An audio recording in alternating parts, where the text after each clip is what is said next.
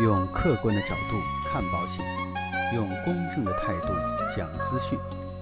这里是你不知道的保险知识。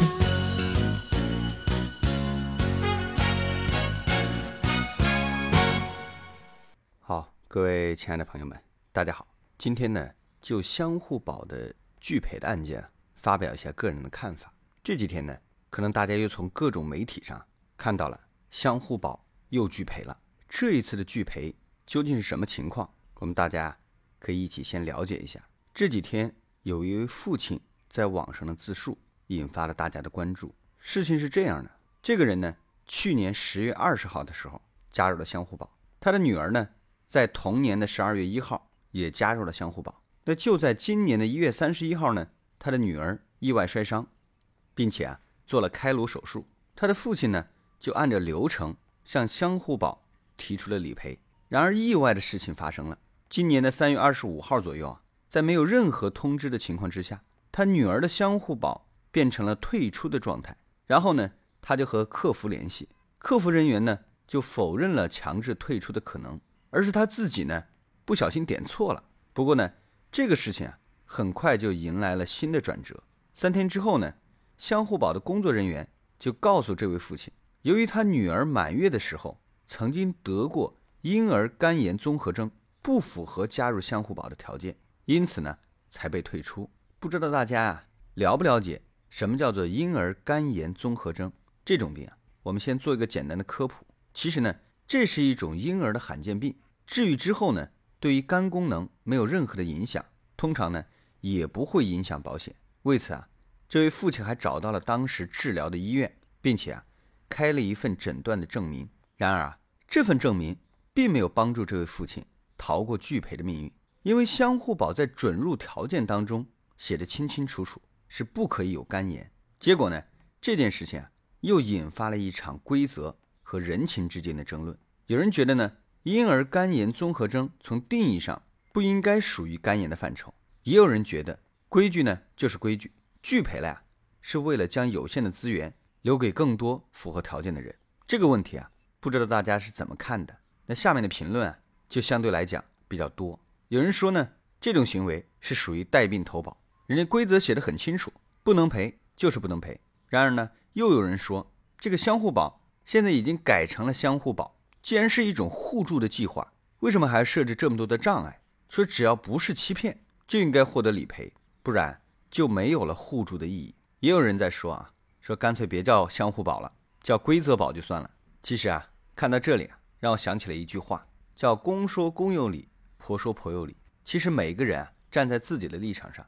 总觉得自己的立场就是正确的，那我也来谈一谈我的看法啊。首先呢，对于这种专业的病症啊，我们不加以讨论，我们就来讨论一下，究竟相互保它的理赔是规则重要还是人情重要？我的观点啊，是规则更加的重要。首先我们要知道，相互保它设立的初衷是为了通过这种互助的形式，让需要的人得到理赔。但是呢，其实啊，并不是说每个人都是慈善家，大家的钱呢，也不是说是大水流来的。我相信啊，如果说各位朋友您是慈善家的话，那可能啊，更愿意去参加这些水滴筹这类的互助的方式。跟大家举一个例子啊，国家现在明令禁止，特别是很多的农村地区啊，请客吃饭送礼啊这样的大操大办的行为。为什么呢？比如说啊，有人结婚，大家去随个份子钱啊，沾沾喜气。其实这种行为啊，就是一种互助的行为。为什么呀？因为结婚可能需要花很多的钱，而在这个时候呢，亲朋好友啊就会一起帮助他，一人出一点力啊，出点钱，把这个事情呢办得圆圆满满。但是呢，后来这些事情啊就做的有点偏了。很多人说，哎呀，今天他代课，明天他代课，结果自己家里呢孩子已经结过婚了，那怎么办呢？那只能想一些其他的方法，比如说啊，家里盖了个猪圈，请几桌。要求每个人出个份子钱。明天呢，家里母猪生了小猪了，又要再办几桌酒席啊，让大家来出个份子钱。后来大家会发现，就变成了一种什么样的行为呢？就这个东西大家都在搞，你不搞的话呢，你就觉得吃亏了。时间长了以后啊，大家都觉得是一种负担了，把一件原本是一种传统的事情做成了歪门邪道，做成了一种少部分人敛财的工具了。相互保也是一样的。本来这个事情我们是有一定的规则的，或者呢是有一定的门槛的，在这个基础之上，我们才能够得到大家的互助。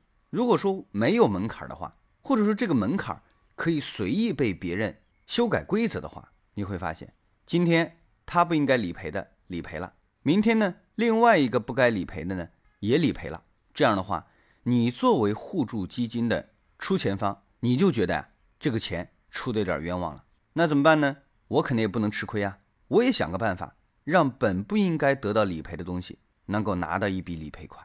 这样就有越来越多的人开始去钻这样的一个空子，然后呢，本来是一件非常好的事情，就不了了之了。最后的结果就是谁也得不到好处。所以啊，针对于这样的事情，我是比较赞同按照规则来办事的，因为有要求、有规矩，按照规则来办事。就不会产生这么多疑义。如果大家觉得这种拒赔呢，你觉得从心理上啊，觉得这个孩子非常的可怜，那可以，你以人道主义出发，你去水滴筹上帮这个孩子去捐款，这都没有问题。所以呢，规则就是规则。好了，那今天的节目啊，到这里就告一段落。